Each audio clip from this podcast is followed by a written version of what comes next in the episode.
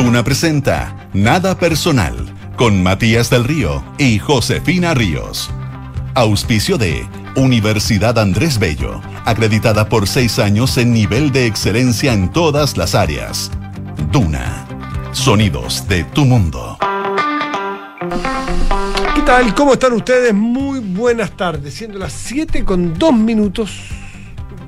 O sea, eso en rigor van a ser ahora, ya, 7:02. Lo que sí está claro y que no se mueve todavía es que es jueves. Sí. Y que es jueves 18 de enero de 2024. Yo me equivoqué. Que estás en Radio Duna y Nada Personal con la gran José Ríos. ¿Cómo estás, Matías del Río? ¿Cómo estás, José? ¿Te equivocaste en qué? Hoy día me equivoqué. Bueno, yo soy buena para equivocarme con las fechas. Ese es mi talón de Aquiles. Pero hoy día me equivoqué al almuerzo y dije... Lo dije todo bien hasta que dije 18 de diciembre. Ya. Está bien, está bien. Lo que es más fácil es equivocarse con el año en enero. Es que estaba tan... Es que eso fue lo que me pasó justamente. Estaba tan concentrada en no equivocarme en el año y me equivoqué en el mes. Bueno, oye, ¿sabes qué raro es humano?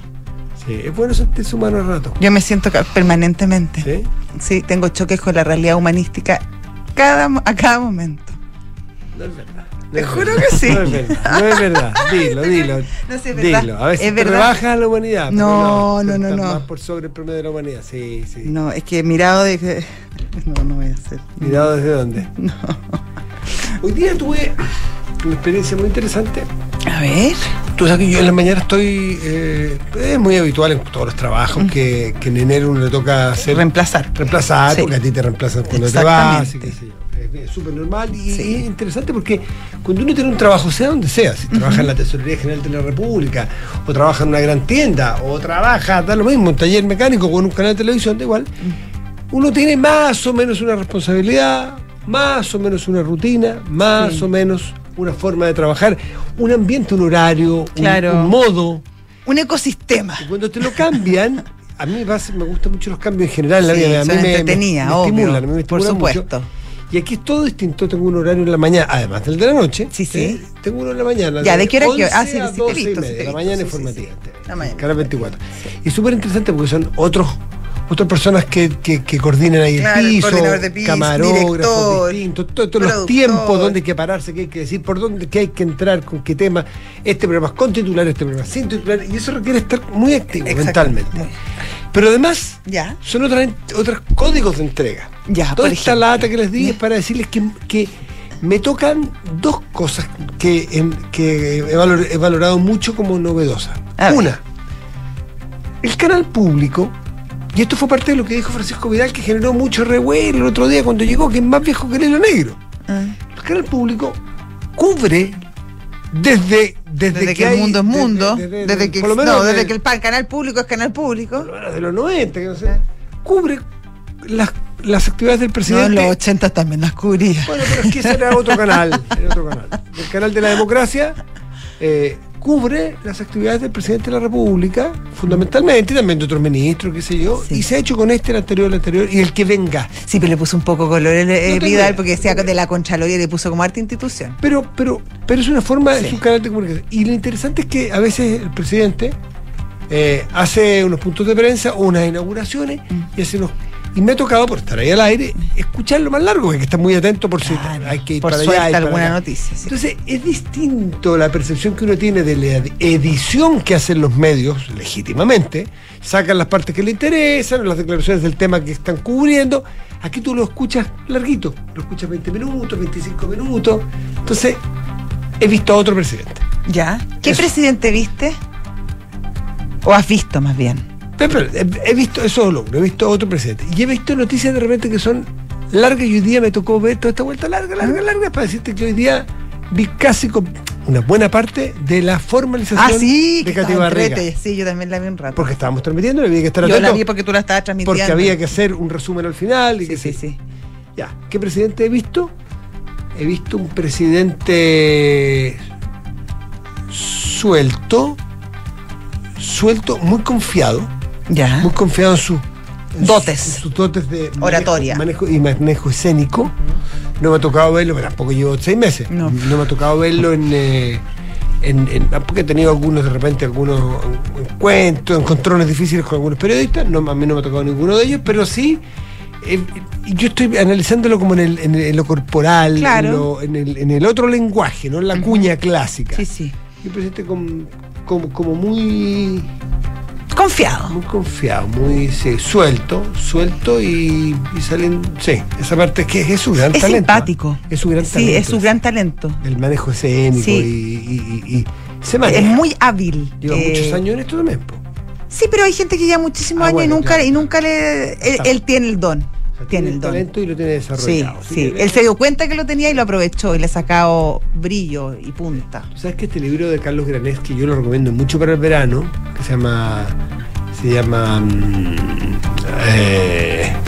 americana, ay, se me cae el nombre, ¿no? Esto, yo te lo voy a buscar. Dale, sigue contando, yo voy.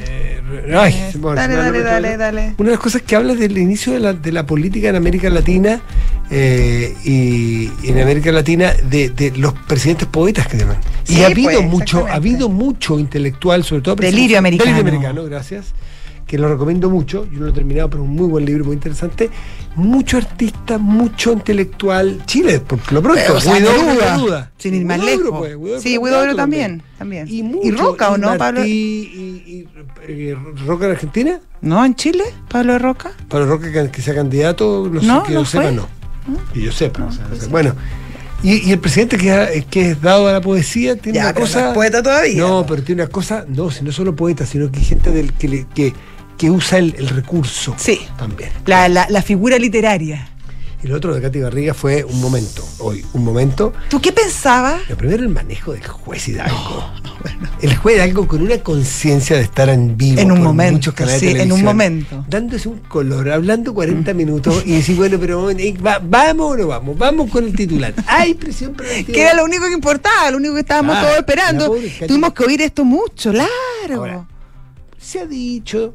Se ha revisado, las partes han señalado que ya. Si bien es cierto, no es menos cierto. Tiene cierta razonabilidad lo que indica la defensa en cuanto a que habría antecedentes preliminares para establecer que la forma en que se establecieron los hechos. Los jueces. No, por favor, vamos. ¿Quién habla más complicado, los jueces o Irina Caramano?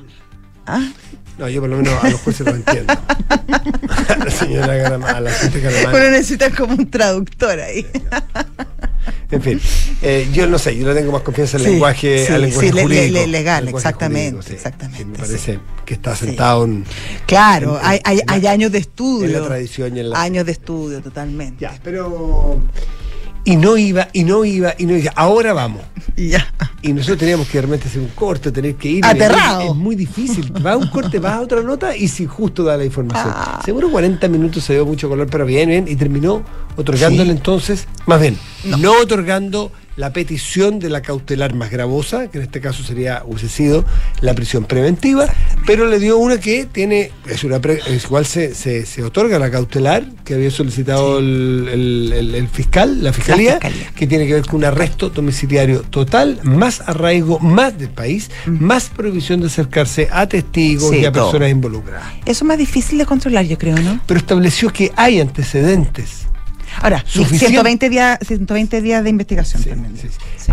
Hay antecedentes preliminares que indican que habría fraude. Claro, lo que dijo fue bien interesante. Dijo, falta investigación respecto a si esos 130 mil millones son fraude. Pero hay muchos indicios y hay información suficiente para establecer que sí hubo fraude. Por los comunicados entre WhatsApp, por los testimonios que dan personas que se sintieron amenazados, por un montón de conversaciones que no quedaron por escrito justamente para intentar, según los que acusan, desviar dineros para utilización en otros temas que no eran los que establecía el presupuesto de la alcaldía. En fin. Y aquí me hizo pensar algo que en general yo hace rato, en materia judicial nosotros damos por hecho cosas y creo que hay que dar el debate. Uno, dejar establecido y que entendamos de una buena vez todos los que somos abogados, y sobre todo los que entendamos los periodistas, que formalización no es condena. No, por supuesto que no. Cuando formalizan a alguien no es más que la información que el tribunal le hace a la persona de que se le está investigando y que, por eso la formalización, de aquí en adelante formalmente le quiero decir que lo estamos investigando, claro, y hay antecedentes para seguir investigando según, claro, la acusación que se ha hecho de usted. Claro. Y para eso se establece un periodo de tiempo, claro, que en este caso fueron 120 días, y ciertas medidas que pide la defensa o la fiscalía para que la investigación pueda ser llevada a cabo en buenos términos. Por eso me parece tan ridículo que partidos políticos, empresa y la sociedad en general ya hagan un juicio previo cuando ya alguien está formalizado. Tú puedes suspender a alguien mientras, sí, mientras opera la investigación, pero echar a alguien, y si la formalización resulta después o es conducente a un fallo absolutorio, me encantan los términos jurídicos. Y lo estáis aplicando de bien. Buena frase, es conducente a un fallo absolutorio. Muy bien, ya. Quedó muy bien la frase. Ya, bueno. ¿Cuánto rato la practicaste? No. Yo quiero saber eso. Ya. ¿Y cómo reparamos el daño causado? Es difícil. Ahora, mirándolo desde la otra perspectiva, ¿qué haces tú en ciertos casos cuando eres el líder de la empresa, la institución, la organización, etcétera, y tienes una persona que está formalizada por un delito, en este caso de, ¿sí?, alta connotación, sí, sí, pública? Sí. Es compleja la decisión. Suspender, por eso yo el término medio, porque es suspender. Usted no puede, sí, actuar.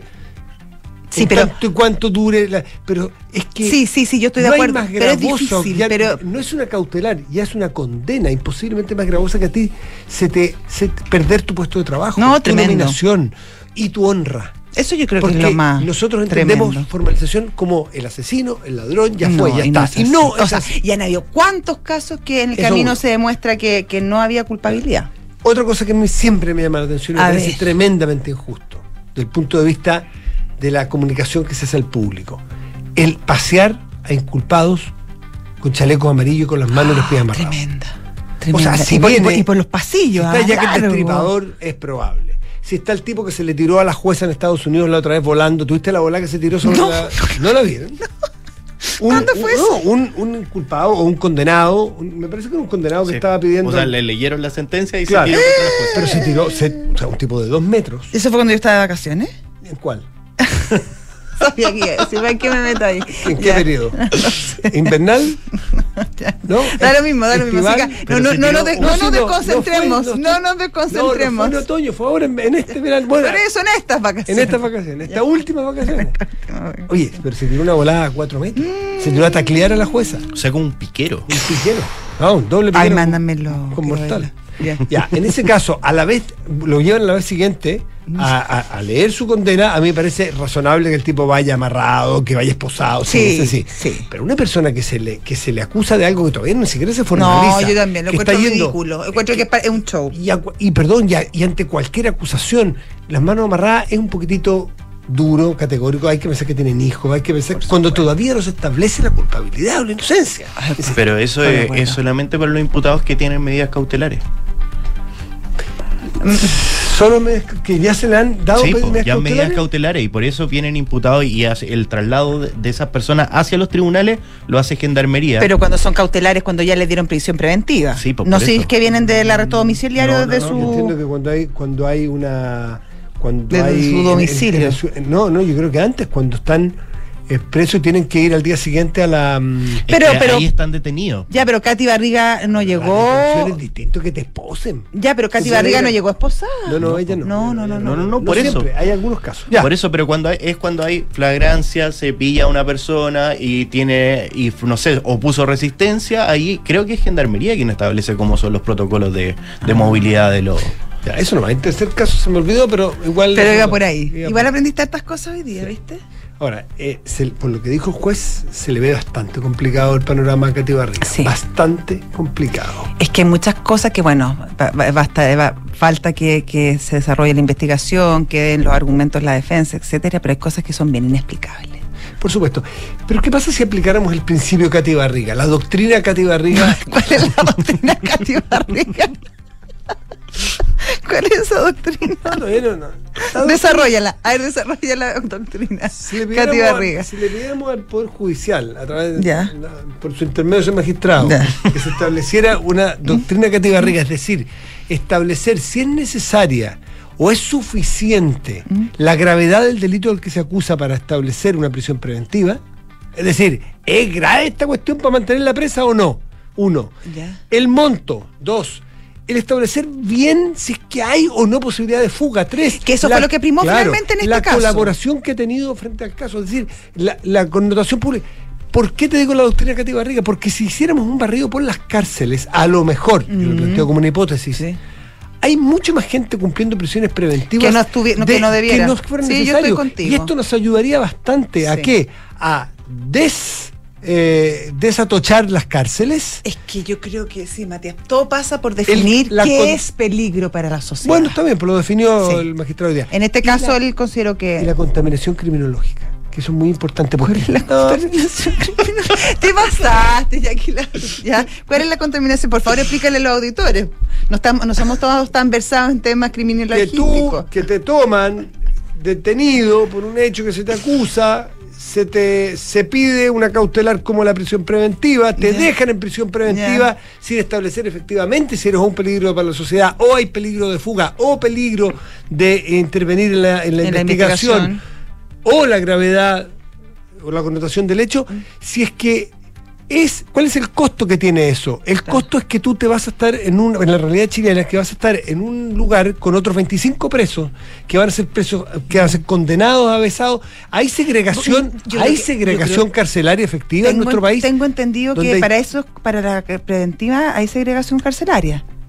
Bueno, en fin, pero en todo caso puede haber un tipo que está en una cautelar, en una preventiva, pero que ha sido condenado otras veces y es un delincuente avesado. Entonces, no sé cómo el cruce contaminación cruzada, criminológica. Una de las cosas que plantean muchas veces los expertos es la segregación carcelaria para primerizos, presos normales, presos rematados, presos de alta peligrosidad y de alta connotación. Ya. Vamos a llegar hasta hoy día nomás con esto. Vamos a Es que soy un abogado frustrado. ¿Qué le voy a hacer? Nunca me atrevo. No, ya, más del área pública. Me gustó esa parte. Ya, no me haga bullying. No, al revés. Eso no. Muy por el contrario. La doctrina Katy Barriga. Revisemos cómo están las cautelares o cómo están las prisiones preventivas. Podríamos, fuera de toda broma, desatochar bastante las cárceles. A lo mejor. Estoy muy de acuerdo. Lo estoy planteando. Muy de acuerdo. Son las 7 de la tarde, 18 minutos. Estás en Duna. Nada personal.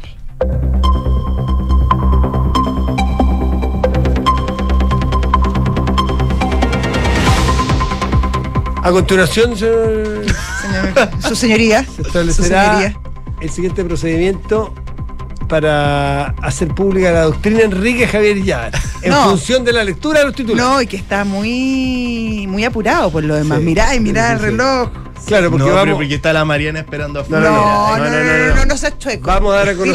Di la verdad, vamos a dar a conocer el segundo, otro Enrique Javier tiene terrazas. Eso que quede en acta. Señor juez. Vamos con los titulares. Vamos rápidamente. El gobierno debió salir hoy a aclarar que la ministra del Medio Ambiente, Maisa Rojas, continúa contando con la confianza del presidente Gabriel Boric y que trabajará para recuperar la confianza de los parlamentarios, luego de que ayer se conociera una tercera reunión que sostuvo con empresarios en la casa del lobista Pablo Zalaquett. La ministra vocera de Gobierno, Camila Vallejo, dijo que la titular del Medio Ambiente es una eminencia en su área y que trabaja en restituir las confianzas en el Congreso. La Dirección Meteorológica de Chile confirmó que los termómetros tendrán un ascenso paulatino durante los próximos días, superando los 35 grados, lo que representaría la primera ola de calor de este año en el país. A nivel nacional, el fenómeno abarcaría desde la región de Coquimbo hasta el Biobío, y los sectores precordilleranos de la región metropolitana y de Valparaíso serán los más afectados, con temperaturas en torno a los 37 y 38 grados. La policía ecuatoriana informó que arrestaron a 2 personas implicadas en el asesinato del fiscal César Suárez. El persecutor investigaba el asalto de un grupo armado a un canal de televisión en Guayaquil y fue acribillado ayer mientras manejaba su auto. El medio italiano Corriere dello Sport dio a conocer que el chileno Alexis Sánchez le hizo una promesa al técnico del Inter de Milán, Simone Inzaghi, para cimentar su regreso al cuadro lombardo tras el paso que tuvo por el Olympique de Marsella. El goleador histórico de La Roja le había prometido al técnico del Inter que acataría y respetaría todas las decisiones del técnico para poder regresar al cuadro lombardo, asunto que hasta el momento habría respetado. ¿Qué significa eso? Que le promete al jefe que va a portar bien, que va a hacer todo. Es como si yo le prometiera a la Pitu que yo llego todas las mañanas a las 8 del programa y me tiene que contestar, ¿era que no? Usted sabe esa historia, ¿no? ¿El era que no? ¿Era que no? ¿No la conocen esa historia? No sabe. Es como una frase, el era que no. No, porque es una frase que está arraigada en un hecho histórico. ¿A cuál? No me acuerdo los personajes. Ya. realmente no me acuerdo del personaje, pero el hecho vale igual. Sí. Te invento, no sé si era don Pedro Montt. Ya, pero de esa época. Claro, pero histórica, o sea, sí. Siglo XX. Ajá. Que hay un lío en la provincia de Malleco, por ejemplo, el levantamiento. Yo no me acuerdo ni dónde fue, algún Mateo histórico me va a contar, me va a recordar cuál fue. Y el presidente, en esa época las comunicaciones, no había WhatsApp. No había ni fax. 1910. No había nada. Y hay un levantamiento en tal parte, y el delegado presidencial de la zona en ese momento le envía un telegrama al presidente. No había tampoco. Telégrafo, al presidente, y le dice, presidente, cuente con mi apoyo. Era que no. Y el presidente le envió uno de vuelta y le dice, era que no. Claro, toda la razón. Era un delegado suyo, nombrado por él. La verdad que no hace falta. Claro, muchas gracias, era que no. No hace falta su confirmación de respaldo. Aquí lo mismo. Alexis Sánchez, yo que lo admiro, lo quiero y podría, digamos. No, pero es que yo. Que le diga a su jefe, yo voy a cumplir lo que usted le diga. No, es que yo lo entendí de otra manera. Porque él se fue a Francia. Sí, entonces le ha dicho al jefe, yo quiero volver al Milan. Al Inter de Milán. No, porque el Milan es el Milan. Sí, yo sé, pero bueno, el rojo y negro y el otro son azules. Rivales, sí, y juegan en el mismo estadio. Que cambia de nombre según quién juega. San Siro. El San Siro. Bueno. San Siro cuando juega. Oye, igual. No sé, qué difícil. Milan, pero yo lo leí distinto. Yo lo leí que ya él se fue a Francia y le dice a su jefe Inzaghi, le dice, oiga, profe, yo me voy a ir a Francia, pero yo quiero volver a jugar acá. Entonces yo le prometo que, ¿usted qué quiere que yo haga? No, yo creo que hagas 10 abdominales, que corras, quiero que seas un buen jugador y que yo voy a hacer todo, hágame la lista, papá, pero yo quiero volver. Así lo leí yo. Está muy bien. 7 de la tarde, 22 minutos. Estás en Duna. Nada personal. Son los infiltrados. Los editores de La Tercera están en Nada Personal. Doña Mariana Marusic. ¿Cómo estás, Mariana? ¿Cómo estás? Hola, muy bien, ¿y ustedes? Bien, pues. Hay un dicho, tú sabes, está con más pega que la Mariana Marusic. Sí, porque tiene 3 frentes, así más o menos. Como para que los conozca. Y Sapres, que creo que ha dado noticia los últimos meses. Bastante, sí. Pensiones, que no sé si se ha tratado el tema en el último tiempo, pero algo debe haber. Hay un par de, eso así como hay un par de titulares. Para partir esos dos. ¿Cuál es el tercer frente que cubres tú o esos dos fundamentalmente? Esos dos fundamentalmente, igual veo bancos, seguros, pero industrias reguladas. Industrias reguladas, finanzas, digamos. Entonces, cuando tienen la noche, se levanta, se hizo un ruido y dice, ¡uy, Sapre! No, mañana, duerme tranquila, no ha pasado nada, hasta mañana. ¿Qué ha pasado? Bueno, ahora tiene que ver con la ministra, ¿no es cierto? La ministra del Trabajo y sus reuniones. Porque el Mostrador en la mañana dijo, a través de una crónica del periodista Saldivia, me parece, que tenía 3 fuentes del Partido Comunista que le habrían señalado que la ministra Jara le consultó previa reunión con los ejecutivos de las AFP si es que iba o no a esa reunión. ¿Sí? Así es. Eso es lo que yo leí en la mañana. Claro, ahí decían que, claro, que la ministra había consultado previamente con el presidente y que él habría estado al tanto de las reuniones que sostuvo la ministra en la casa de Pablo Zalaquett. Sin embargo, bueno, en la nota también sale que consultada la ministra no se refirió al tema. Y, sin embargo, hoy la ministra del Trabajo, Jeannette Jara, salió a desmentir eso, o sea, dijo que en realidad el presidente nunca estuvo al tanto de estas reuniones antes de que ella se reuniera y que en realidad se enteró después de que se generó toda esta polémica el presidente. Ella lo que dice es que... No era menor si supiera o no, si hubiese o no sabido el presidente, porque... Todo lo que ha pasado después, que el presidente les llamó la atención, les pidió que esto, que lo... Si se hubiese conocido, hubiese sido cierto que sabía de antes, bueno, se desarmaba bastante toda la historia y hubiese sido bastante complejo. Pero en fin, lo desmintió la ministra. Eso sí que era un giro inesperado de la historia. Claro. Sí, lo que dijo la ministra es que básicamente ella lo que recibió es un mandato del presidente para reunirse y conversar con todos los sectores de todos los ámbitos, digamos, y llegar a un acuerdo en la reforma previsional. Y ella dijo que en el marco de ese mandato es que ha sostenido varias reuniones, entre ellas las que ahora se conocieron, que tuvieron lugar en la casa de Pablo Zalaquett y que finalmente el presidente hace una semana más o menos pidió a sus ministros que las consignaran en por ley del lobby, ¿no? En el sitio web de cada ministerio. O sea, estas porque son dirigentes del Partido Comunista, de la cúpula, eso salía en el mostrador, sí. Dirigentes de la cúpula del Partido Comunista se confundieron. En el fondo malinterpretaron la información. No sabemos ese detalle porque la ministra no dio detalles tampoco, dijo que ella no sabe quiénes son los que hablaron porque eran fuentes en off, sí. Así que no podía referirse a eso. Pero claro, ahí están básicamente esas dos versiones. Lo que sí está claro es que hay gente del Partido Comunista y del oficialismo en general, parlamentarios, que se han mostrado contrarios a estas reuniones. Muy duros. Han sido muy duros en ese sentido, sí.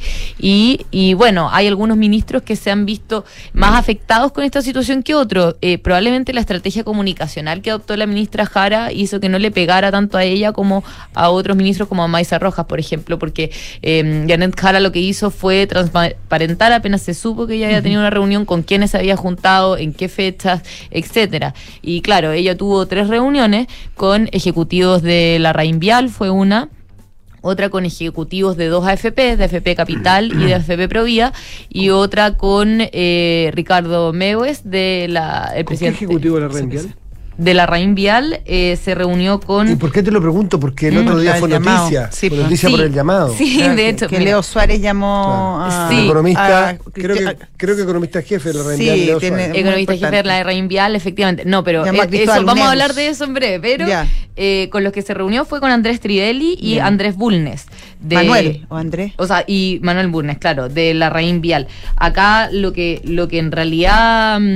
Lo que en realidad pasó en la Comisión de Hacienda el otro día es que está Cristóbal Uneus, que es asesor del gobierno para la reforma previsional, presentándole a los diputados en el fondo el informe de tasas de reemplazo que ellos hicieron. Ha sido bien polémico también. ¿Ah? Ha sido bien polémico. Que ha sido también bien polémico, sí. Sí. Y justo cuando estaba presentando este informe aparece en su computador, que era justo donde estaba proyectándose, una llamada.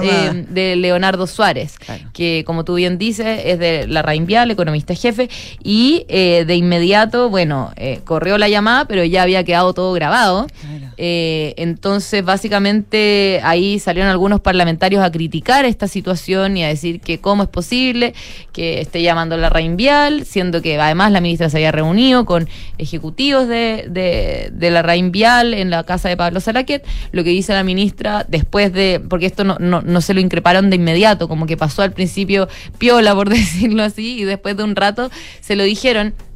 Ella dice que lo buscó en Google, que no sabía quién era y que se encontró que era un futbolista. ¿Quién? Y que después, Leonardo Suárez, y que después en realidad se enteró que era un ejecutivo de la Raín Vial que no lo conocía.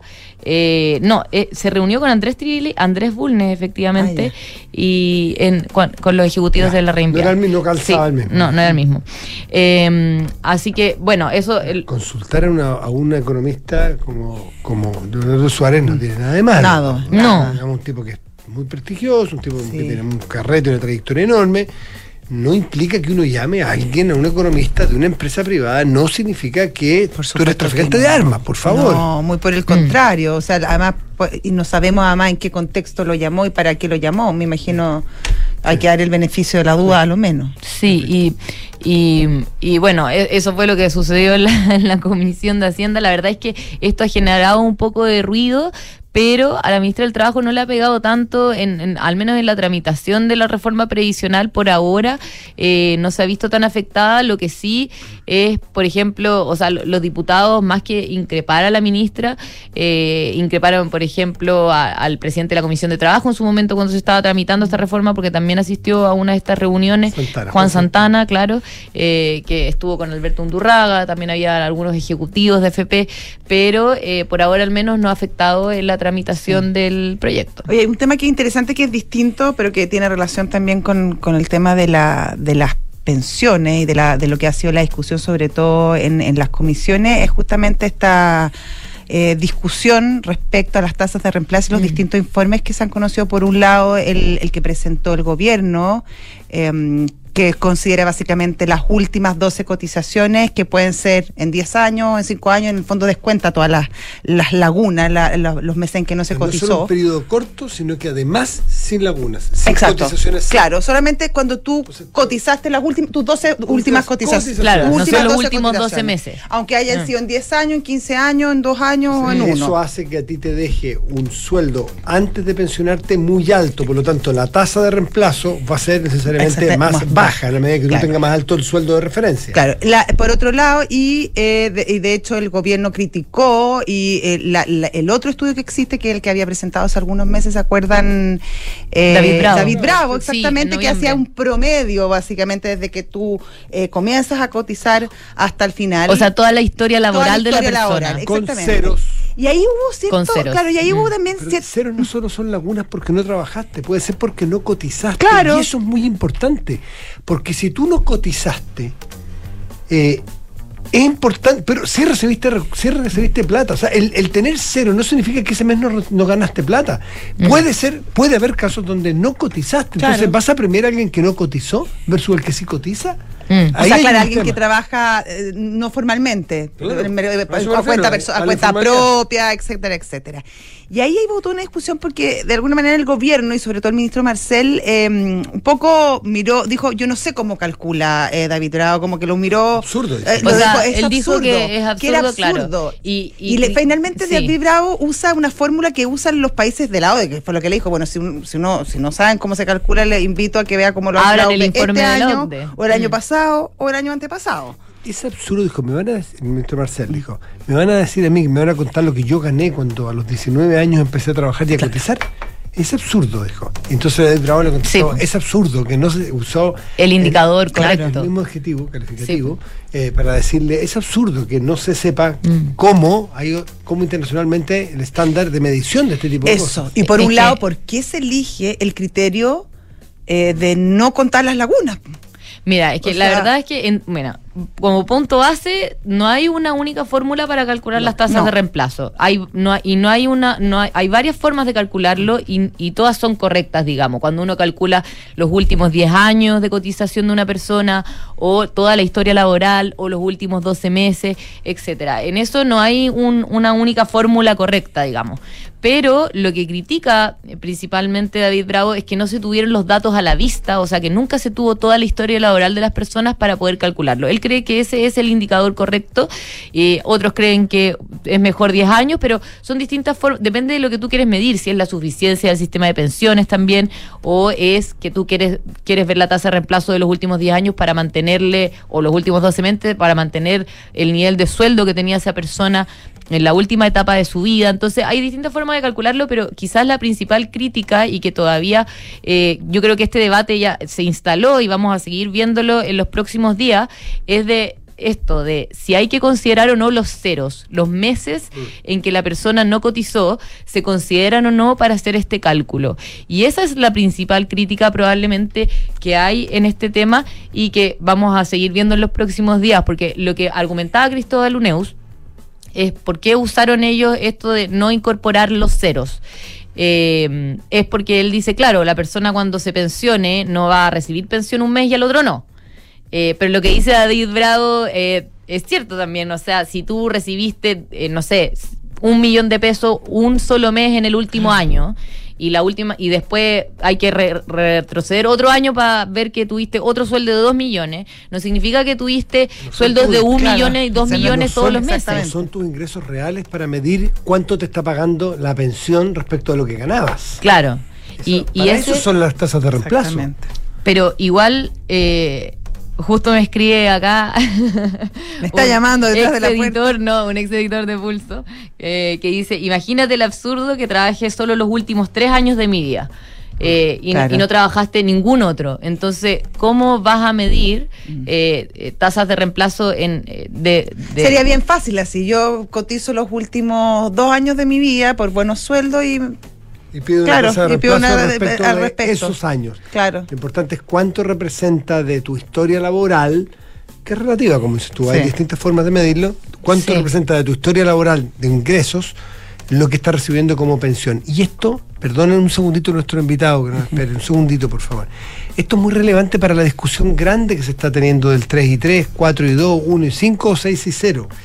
Porque en la medida de que tú necesitas un porcentaje de esos 6 extras para ir a las pensiones, a mejorar las pensiones de hoy, o si es que hay una tasa de reemplazo alta, tú podrías utilizar el 6 completo para ir a las cuentas individuales y mejorar las pensiones del mañana. Claro. Si es que estás con una urgencia y estás con tasas de reemplazo tendientes, no sé, al 10%, cuando el estándar internacional te exige 66, 70%, eso se establece como bueno, tú tienes que buscar llegar a eso. Entonces, ¿estamos llegando con las pensiones actuales 66, 70%? Alguien dice, no, estamos muy por abajo. Y alguien dice, no, estamos por ahí. Midamos bien para ver dónde estamos llegando, para ver a dónde mandamos el 6% adicional. No es que estemos inventando aquí que hay una discusión de David Bravo y Marcel por ver quién es más Mateo y quién se le ha ido más paper. Es para saber qué hacemos con el 6% adicional, a dónde lo enviamos. Eso por una parte. Así que eso es lo más relevante. Y eso previo PGU. Porque con PGU eso es interesante, porque se te contabiliza la tasa de reemplazo con tus ahorros, así con tu previsión autofinanciada, con lo que tú ahorraste, más PGU. Exactamente. Ahí llegas a tasa de reemplazo que, según David Bravo, están de acuerdo, no es que sean muy buenas, son satisfactorias respecto de la historia de la gente.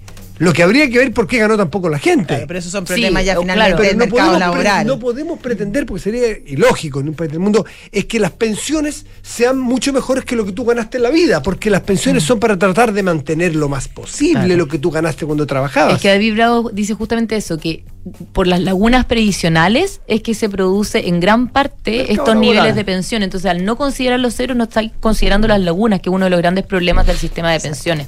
Eso es lo que él dice, y en todo caso también hace la acotación de que esto no es solo un cálculo de este gobierno, sino los cálculos que han hecho todos los gobiernos, y es porque no hemos tenido los datos a la vista. Esa es su crítica al final. Mariana Marusic, muchísimas gracias, como siempre. A ustedes, que estén muy bien. Hasta luego. Necesitas vacaciones. Tú sí que sí. Pronto. La José en cambio está, pero... No, ese tema no se puede tratar. Ah, ya, perfecto. Que te vaya muy bien. Adiós, que les vaya bien. 7 de la tarde, 37 minutos, estás en Duna. Nada personal. Y tomamos contacto con nuestro invitado, y tiene que ver de refilón con el caso de la ministra Rojas. Toca a una misma protagonista. Exactamente, la ministra Maisa Rojas, ministra de Medio Ambiente. Exactamente. Ayer en un seminario en la Universidad... en un conversatorio de la Fibaña, ¿no? Del lado de Fibaña, exactamente, en un contexto y a raíz de una pregunta que le hizo el ex ministro Llovet, que hoy es decano de negocio de esa universidad, dijo que un proyecto minero grande no era muy necesario en este momento para el país, lo que obviamente desató una fuerte polémica, dado además el difícil momento económico que está viviendo el país, y unido a todo este tema de la permisología que ha levantado el propio gobierno. Para conversar al respecto ya está con nosotros Jorge Riesco, presidente de Sonami. Jorge, ¿cómo está usted? Hola Jorge, buenas tardes. Hola, buenas tardes. Mucho gusto. A ver, ¿dónde está la perplejidad? ¿Dónde está la indignación para algunos? O lo grave que puede hacer que la ministra del Medio Ambiente sostenga que no es grave que un proyecto minero eventualmente no se realice, o no se realice en los tiempos que la inversión requiere. No, yo creo que la perplejidad está en haber entendido eso de las declaraciones de la ministra, porque si decimos, ¿no es cierto?, que no hay ningún proyecto grande, urgente, en el país, ¿no es cierto?, uno entendería de que se le está minimizando, digamos, la importancia de realizar proyectos, y no solo grandes, sino que medianos, pequeños, lo que sea.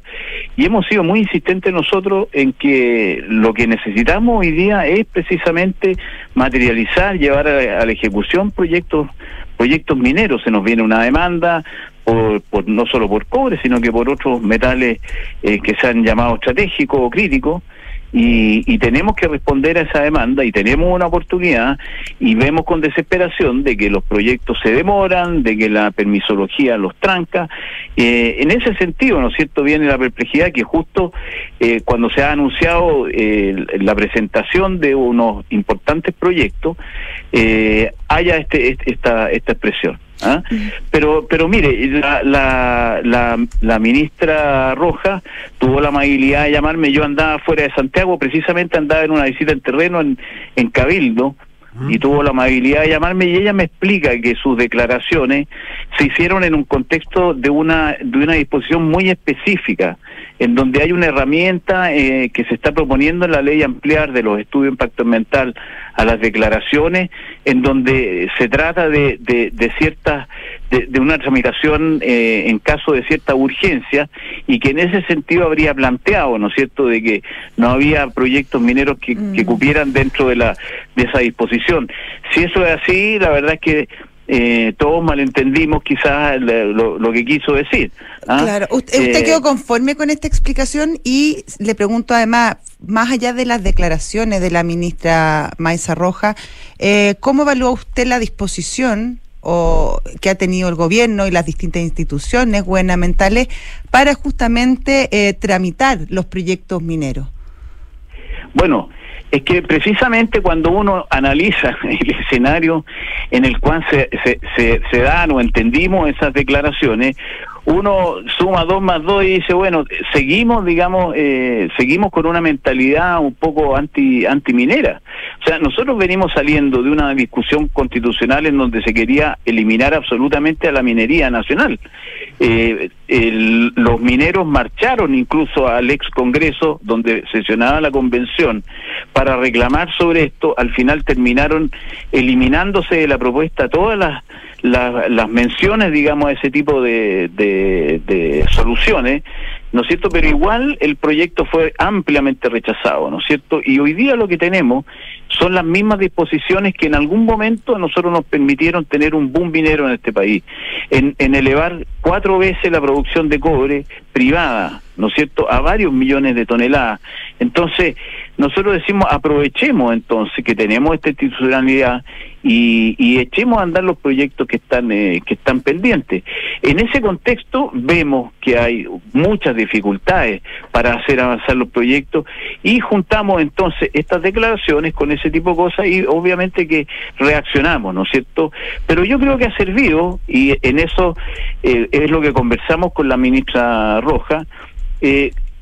Por lo menos aprovechemos para que sirva para poner los temas arriba de la mesa y conversarlos, porque aquí hay temas pendientes y que son los que impiden, digamos, avanzar en los proyectos.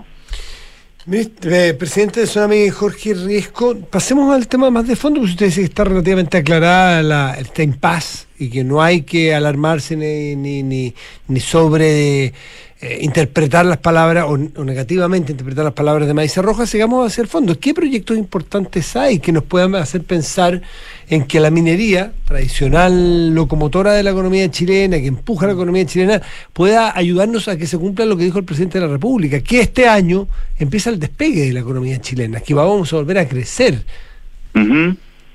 ¿Qué proyectos grandes hay? Hay proyectos de gran envergadura que podrían hacerse. Hay diversas razones, obviamente que no todo es una dificultad de permisos que estén trancados, ¿no es cierto?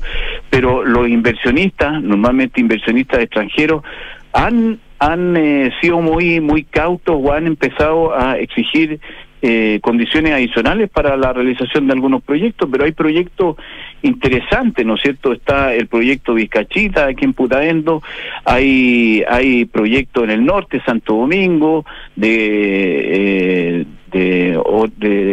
otra compañía, hay proyectos que se han postergado durante mucho tiempo, como Nueva Unión. El otro día estuvimos conversando con gente de ese proyecto, y yo tengo la impresión, y tenemos aquí en Sonami la impresión, de que si las condiciones para realizar negocios y además la certeza jurídica en torno al otorgamiento de permiso cambiara significativamente, nosotros podríamos materializar. Y son proyectos que podrían aportar mucho cobre fino y mucha riqueza para el país. Jorge. Desde luego, nosotros propusimos ahora, a propósito de la agenda pro crecimiento y de las pretensiones de nuevos impuestos, propusimos varias medidas que en alguna medida nosotros creemos que pueden incrementar la producción en al menos un 20%, y eso significa alrededor de 1 millón o algo más de toneladas de cobre fino para agregar a la producción. Y eso se podría hacer, obviamente, que otorgando facilidades para no entrar en esta maraña burocrática que son hoy día los permisos, sino que haciendo esfuerzos por darles una tramitación rápida, ¿no es cierto?, confiando de alguna manera en las soluciones de ingeniería y las soluciones ambientales que los mismos proyectos ya tienen. Jorge, hay un tema que son los proyectos que ya están funcionando, que obviamente empiezan a requerir permisos para expandir o modernizar sus operaciones. Están los proyectos que ya entraron al tren de los permisos y que estarán esperando que les den los permisos, y eso sabemos que cada día ese tiempo de espera es más largo. Y habrá también proyectos, que era lo que sucedía antes, que estaban por entrar, que había interés por parte de los inversionistas nacionales y extranjeros por invertir en minería en Chile. En ese sentido, ¿cómo ve usted ese último grupo? ¿Hay interés aún por entrar al negocio de la minería en Chile, o se ha visto menguado ese interés en los últimos años? O sea, menguado de todas maneras, y la verdad es que con los últimos 2 años nomás de discusiones acerca de las bases de la institucionalidad, obviamente que todos los inversionistas entraron en un compás de espera, esperando, digamos, qué es lo que se resolvía en este país, ¿ah? Y resulta que las definiciones se han ido logrando de alguna manera. Nosotros, respecto del plebiscito de diciembre, celebramos por último que se hubiera cerrado, ¿no es cierto?, este periodo de discusión. ¿Se cerró, sienten ustedes? La pregunta clara, si su juicio se cerró, y si usted estima que al día de hoy hay más certeza jurídica para invertir que lo que había hace 5 meses en Chile, ¿o no? Yo creo que sí. Cualquier analista, ¿no es cierto?, que haya visto que en 2 plebiscitos y en 2 procesos sucesivos, se optó por mantener la actual normativa, concluirá, digamos, de que vamos a tener un espacio de tiempo relativamente prolongado, y que además existe un respaldo más o menos sustantivo a mantener eso sin perjuicio de los perfeccionamientos que la normativa pudiera tener. ¿Y eso se ha visto reflejado en intención, claro, o al menos en que a usted le llegue un correo electrónico? ¿A usted? No, la verdad es que no. Yo creo que empiezan a decirle, mire, hay que promoverla, y nosotros hemos tratado de promoverla. Nosotros queremos que venga más inversión a este país, y por lo tanto no hablamos de los problemas que puedan tener, sino que... ¿Y cómo les ha ido en esa promoción, Jorge? ¿Ah? ¿Cómo les ha ido en esa promoción? ¿Usted ve interés real en venir a Chile a invertir en minería? No hemos visto un cambio significativo en las intenciones de inversión, por lo menos en la gente que hemos podido contactar. Vamos a ir ahora a principios de marzo a Canadá. Al PDC. Vamos a ver exactamente, allá cómo está la cosa. Viene Exponor en junio, creo, y va a ser una oportunidad importante. Hay eventos de Sesco, ¿no es cierto?, que permiten ir tomando la temperatura de esto, ¿ah? Y eso, pero son procesos largos. Yo creo que lo que perdimos en términos de imagen de un país pujante y buen receptor de inversiones va a costar recuperarlo, no es fácil. Jorge Riesco, presidente de la Sonami, Sociedad Nacional de Minería, muchísimas gracias. ¿Qué representa? La Sonami representa a la minería privada, ¿no? O a la gran minería. ¿Cuál es la calificación exacta de Sonami? No, ambas cosas. Es la gran minería, la mediana minería y la pequeña minería, que está desde Arica a Los Lagos, repartida en asociaciones mineras, todos mineros privados. Pero es distinto al Consejo Minero. Sí. El Consejo Minero representa... Que agrupa a las grandes mineras, sí, que claro. Está metido ahí. Y ahí sí está Codelco, que no es privada. Estos son las privadas, los mineros privados. Esos son amigos. Los mineros de Chile tradicionalmente han sido privados. Estamos cumpliendo 140 años de esta representación. con mucho orgullo, y seguiremos trabajando, digamos, para que podamos, ojalá que este episodio sirva, ¿no es cierto?, para que haya un acercamiento con el Ministerio de Medio Ambiente y logramos disipar las dudas que tenemos. Nosotros reconocemos que tenemos muchas dudas acerca de cuál en el fondo es la política respecto de la minería en materia de medio ambiente. Yo veo que las empresas hacen enorme esfuerzo por mejorar sus operaciones. Ha habido un cambio notable en los últimos años en ese sentido, y no solo a nivel de la gran minería, sino que a nivel de la mediana minería. Hoy día visitamos Minera La Ceniza en Cabildo y es increíble lo que están haciendo en términos de recuperar agua, en términos de reforestación, de tranques de relave, etcétera, etcétera, son un ejemplo. Entonces, yo soy optimista en que nosotros vamos a poder aportar con una minería mucho más verde a todo, con todos los minerales que se necesitan para combatir el cambio climático. Pero parece que esa confianza no la tenemos siempre ante las autoridades, y eso tenemos que trabajarlo. Yo hago un mea culpa de que necesitamos trabajar más ese aspecto probablemente. Jorge Riesco, presidente Sonami, muchas gracias por estar con nosotros. Muchas gracias, Jorge, hasta luego. Encantado, pues, muchas gracias por el tiempo. Hasta luego. 7:51, vamos a hacer una pausa, ¿te parece? Que saludamos a nuestros patrocinadores. Sí. La Universidad Andrés Bello se consolida por más de una década entre los planteles con mayor preferencia del sistema de acceso a la educación superior. Vamos a hacer una pausa y volvemos. Estás en Duna. Nada personal. Ingeniería Civil Industrial Vespertino 100% online en Universidad Andrés Bello. Desafía tiempo y distancia. Clases online en tiempo real y grabadas. Régimen trimestral. Docentes especializados en educación en línea. Programa de acompañamiento a lo largo de toda la carrera que asegura titulación oportuna. Mismo título profesional que el de jornada diurna. Descuentos en arancel y matrícula gratis. Infórmate en unab.cl. ¿Este verano tienes work from anywhere? En Talana también estamos anywhere. Estés donde estés, este verano firma documentos, gestiona y coordina tu equipo fácilmente desde la comodidad de tu lugar favorito. Con nuestro ecosistema de soluciones digitales, agiliza y haz más eficiente tu área de recursos humanos fácilmente. Todo desde un solo lugar. Talana, tecnología humana.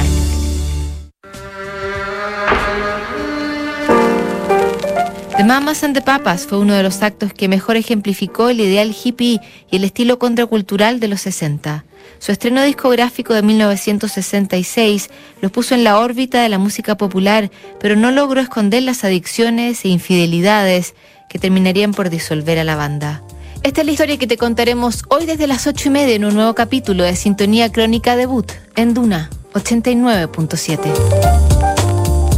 Para comunicar Congreso Futuro 2024, le pedimos a una inteligencia artificial que nos hiciera esta frase radial. Hola, apasionados de la tecnología. En Claro estamos a la vanguardia en innovación. Por eso queremos invitarte desde el 15 al 20 de enero a sintonizar Congreso Futuro en el canal 549 HD y 49 SD de Claro, donde podrás conocer el mundo de la inteligencia artificial a través de los más importantes líderes de la industria. No te lo pierdas y sé parte de la evolución tecnológica. Seamos Claro. 7:53, estás en Duna. Nada personal. Hay varios temitas que tocar, pero bueno, volvamos un segundo a Ecuador. Y qué es lo que se ha ido sabiendo y qué medidas ha tomado el gobierno después de del segundo golpe que dan el crimen organizado. El primero fue la toma la semana pasada de este estallido que tuvieron de violencia y de agresividad, de agresión a la sociedad, tomando su canal de televisión. Claro, que coincide con la salida de los líderes de las bandas de las cárceles. Universidades, hospitales, en fin. Eso fue el miércoles anterior, y el miércoles de esta semana, es decir, ayer, ocurrió este crimen horrible al fiscal César Suárez, justamente que estaba investigando los hechos que ocurrieron en el canal de televisión. No solamente el hecho en sí, que es el crimen, la muerte de este fiscal, lo que significa que maten a un fiscal. Tremendo. Y más allá, que maten al fiscal que está llevando adelante la investigación del caso más sonado. Es decir, es el blanco perfecto para poder demostrarle a la sociedad que tú estás dispuesto a hacerle un pulso y un gallito al Estado. Un teledirigido. Que tú eres el Estado paralelo, que tú estás dispuesto a competirle al Estado oficial ecuatoriano, claro. Que tú tienes las armas, tienes la capacidad de generar economía, que tienes la capacidad logística, de dar empleo, de dar seguridad, que tienes más armas que los la policía o, claro, las fuerzas armadas oficiales y regulares, en fin. Por eso que es tan grave y por eso que es tan simbólico el crimen de César Suárez. El gobierno ha determinado, siempre en el contexto de este estado de excepción constitucional que decretó el presidente Daniel Noboa hace cosa de un mes aproximadamente, que fue lo que dio inicio también a que apretaran un poquitito, claro, en las cárceles. Fue una declaración de guerra, así la asumió el terrorismo al menos. Y los delincuentes a partir de eso empezaron que no se sentían seguros los propios delincuentes de las cárceles y huyeron. Claro. Ahí está el caso de Fito Macías, está en el caso del otro señor que no recuerdo su nombre exactamente, me parece que es Pico Montoya, que eran dos líderes. Bueno, el caso es que sigue con mucha fuerza de parte del Estado también dar la sensación de que la tuya y dos más. Claro, que nosotros, están a cargo además. Nosotros somos el Estado de Ecuador, somos oficialmente quienes tenemos que hacernos cargo de esto y vamos a responder. ¿Y cómo responden? Por ejemplo, dos hechos de las últimas horas. Las Fuerzas Armadas, los militares, han entrado a las cárceles más importantes en el Guayas, ahí en la zona, una de las zonas que está más tomada por el narco y por el más que narco, esto mucho más amplio que el narco, el crimen organizado, claro. Y para tratar de tomar control del entorno. Claro, del recinto. Y demostrar control territorial por parte de las Fuerzas Armadas como debe ser. Y una de las últimas acciones que hemos visto de parte de las Fuerzas Armadas ecuatorianas en este contexto de guerra, oficialmente guerra que ha planteado el gobierno, es que han destruido o han intervenido con explosivos los aeropuertos con los cuales en las mismas zonas del Guayas, ahí en Ecuador, operan los narcotraficantes. Tienen aeródromos, tienen pistas de aterrizaje y estas son las que la policía, claro, y ahora el ejército ha atacado y ha destruido. Muy en la onda de Colombia, en la época de Pablo Escobar y bueno, y de los capos de la droga y la guerrilla que funcionaban con aeropuertos propios. Respecto al crimen del fiscal César Suárez, ya hay una lista de sospechosos, se han detenido a más de 22 personas consideradas por el gobierno como grupos terroristas y al parecer todo indicaría que el crimen fue perpetrado por delincuentes que pertenecen a una banda criminal que se llama Chone Killer. Que no son los chonos. No. Los chonos es la de Fito Macías. No, este es Chone Killer. Chone Killer, porque hay muchas derivaciones y hay subdivisiones. Hay más, claro, o sea, se han ido separando. Hay más de 25 organizaciones de este tipo que tienen controles territoriales en distintos lugares del Ecuador. Claro. Oye, eran 4 hombres y uno usaba un chaleco oficial de tránsito, los que iban a bordo del vehículo desde el de que le dispararon a Suárez en al menos 18 ocasiones. Exactamente, y fíjate que son 2 armas, 18 tiros y al menos 3 autores materiales. No sé si viste las fotos tú del auto que tiene estos 18 orificios, o sea, en el vidrio, colador espantoso. Pero en un punto muy específico del auto, claro, en la ventana lateral. Era un teledirigido, un arma muy muy sofisticada. Y lo que tiene que hacer pensar es que o el auto estaba detenido o estaban muy cerca los, claro, ejecutores de los tiros. Estaban muy bien dateados también. No es el típico caso de un crimen de este tipo donde los autos tienen 10, 15, 20 tiros, pero por distintas partes del auto, por la maletera, por las puertas, por los vidrios. Esto está enfocado en un radio de 40 centímetros, están los 18 tiros. Es impresionante, sí. Por lo tanto, manejaban mucha información muy, ahí. Claro, claro. Y murió muy rápidamente. Ojalá, es de esperar. Así es. Oye, este Chone Killer es un grupo que tiene mayor presencia, sobre todo en la parte del área metropolitana de Guayaquil. Ahí se concentra su poder. En fin, es parte de lo dramático que ocurrió en ese país la última semana. Nos vamos ya, queda un minuto para las 8 y ya viene Terapia Chilensis. Que te vaya muy bien. Antes Visionario con Carmen Balcells. Que tengan un buen resto de día. Gracias. Chau.